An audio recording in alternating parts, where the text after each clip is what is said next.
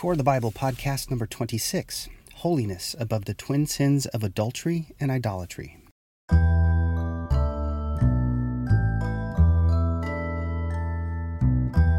Welcome to the Core of the Bible podcast. My name is Steve, and I'll be your host as we explore the message of the Bible reduced to its simplest form. As you may know, it's my belief the core of the Bible consists of seven main principles of conduct surrounding the topics of kingdom, integrity, vigilance, holiness, trust, forgiveness, and compassion. And in this episode, we're going to be exploring the topic of holiness and how our commitment to God, first and foremost, needs to be absolute. But this relational commitment needs also to be reflected within our spousal relationships.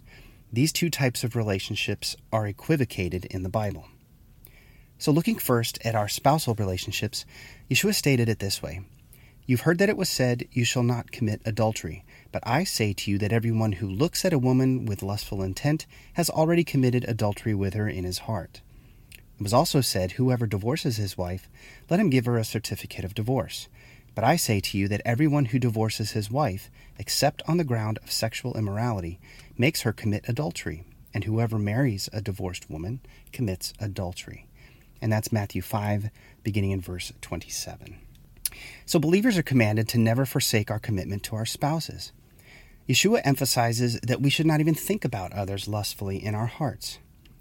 Now, the topic of marriage and divorce can be very complicated.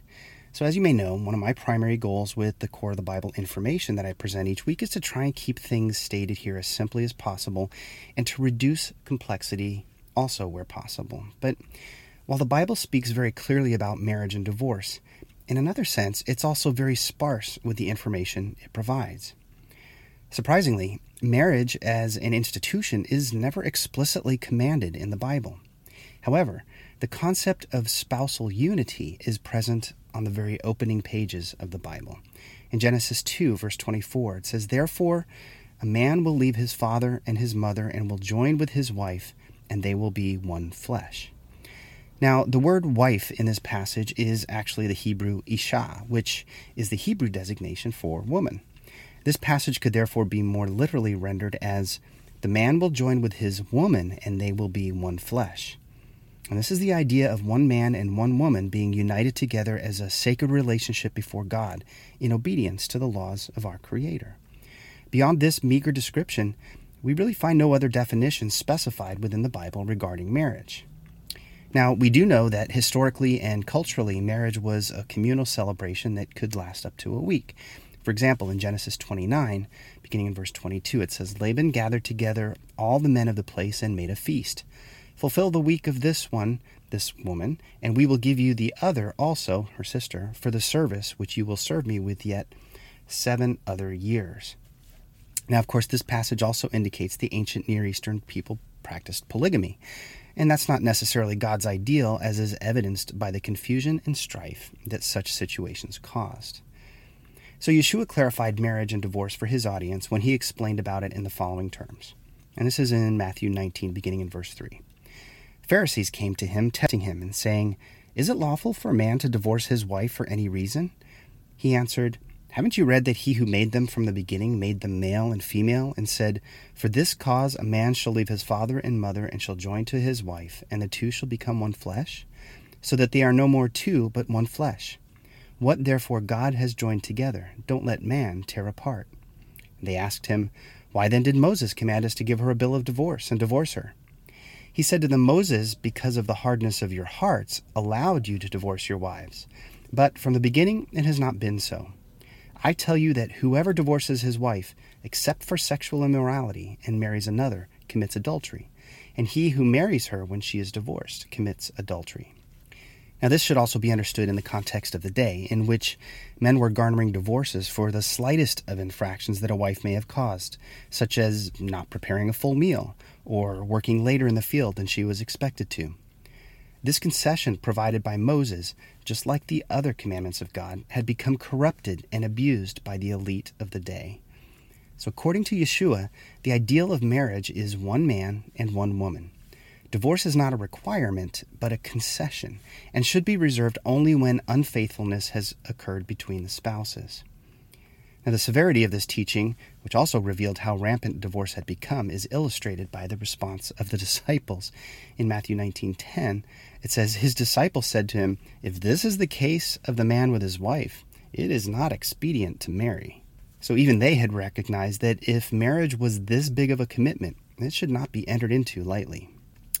Now, for anyone listening to this who maybe divorced and possibly remarried, I'm certain there were any number of unique circumstances that have led you to your current situation. And as your understanding of God's Word grows and changes over time, you may feel differently about past decisions that were made that led to where you are now. However, it's important to remember that God is always willing to forgive and to provide strength and wisdom to assist those who are earnestly seeking Him right here and right now. We should always be faithful to God's word as we understand it at any given time and whatever situation we're in, and then allow God's Spirit to mold us and shape us in ways that are appropriate to His purpose.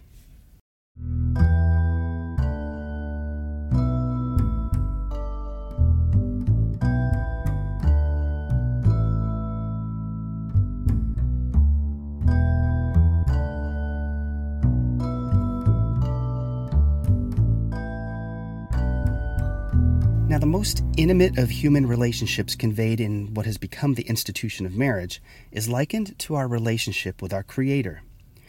Just as we should have no other intimate relations except with our spouse, we should also have no other gods before God. These commands against idolatry and adultery are tied together. One is our horizontal relationships with our spouses, and the other is in our vertical relationship with God.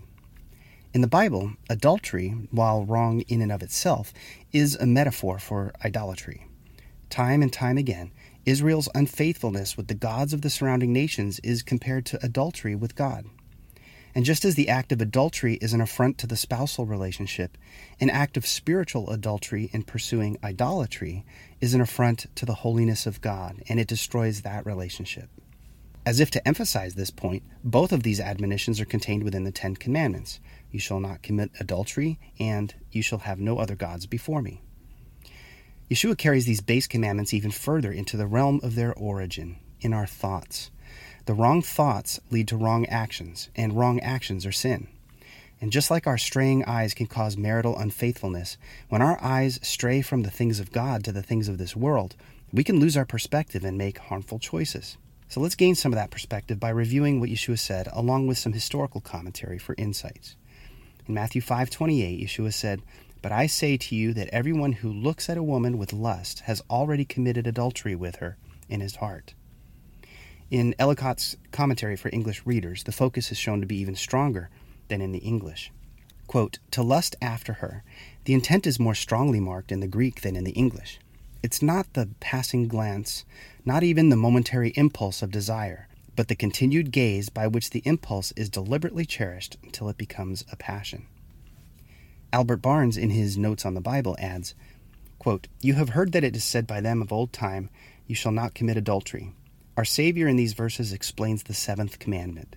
It is probable that the Pharisees had explained this commandment as they had the sixth, as, ex- as extending only to the external act, and that they regarded evil thoughts and a wanton imagination as of little consequence or as not forbidden by the law.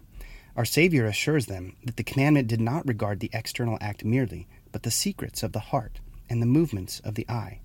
He declares that they who indulge a wanton desire, that they who look on a woman to increase their lust, have already, in the sight of God, violated the commandment and committed adultery in the heart. Such was the guilt of David, whose deep and awful crime fully shows the danger of indulging in evil desires and in the rovings of a wanton eye. Unquote. Additionally, Matthew Poole writes the following quote, We must so interpret the commandments of God as not to extend them only to forbid or command those acts which are plainly mentioned in them, but the inward pleasing of our hearts with such things as are forbidden the desires of our hearts after them, or whatsoever is a probable means to give us that sinful pleasure of our thoughts, or further inflame such unlawful desires in our souls. Unquote. So, if we carry these same principles over to the parallel concept of idolatry, we can see how damaging and destructive our lustful imaginations towards things other than God can corrupt and destroy us. And idolatry is more than just worshiping a statue or believing that an inanimate object has power beyond itself.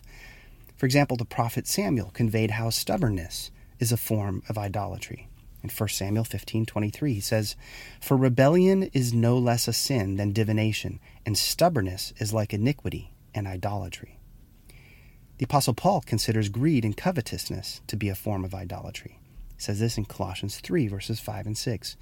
Put to death therefore your members which are on the earth, sexual immorality, uncleanness, depraved passion, evil desire, and covetousness, which is idolatry for which things' sake the wrath of God comes on the children of disobedience. Notice how Paul lumps in this idolatrous longing amidst characteristics of depraved passion and evil desire. These are the types of thinking that draw us away from the things of God and from staying true to the path of holiness to which we've been called. We are urged to maintain our holiness as believers, being set apart for the purpose of God by keeping ourselves from being swept away by the lure of the created things that would distract us from our true purpose. Keeping our thoughts pure keeps us from these parallel sins, whether through adultery or idolatry. And the solution for both paths of sinfulness is to keep our eyes on God at all costs.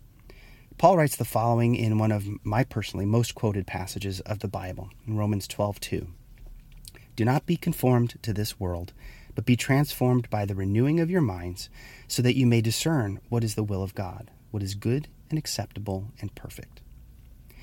To avoid adulterous inclinations is to be transformed by focusing on the needs and desires of our spouse based on God's Word. And to avoid the dangers of idolatry is to be transformed by maintaining focus on our relationship with our Creator. Both of these remedies involve a wholehearted commitment to another and not to our own selfish desires, and therein lies a powerful principle of ongoing holiness. Well, once again, I hope I've been able to provide you some ideas and concepts to meditate on further. If you enjoyed this week's podcast, be sure to visit coreofthebible.org to join the conversation through comments, to see daily blog posts on these topics, and to find free downloadable resources regarding the message of the Bible reduced to its simplest form. Do you have questions about today's topic or comments or insights you'd like to share? Perhaps you found this podcast helpful or encouraging. If so, I would love to hear from you and include listener comments in future episodes.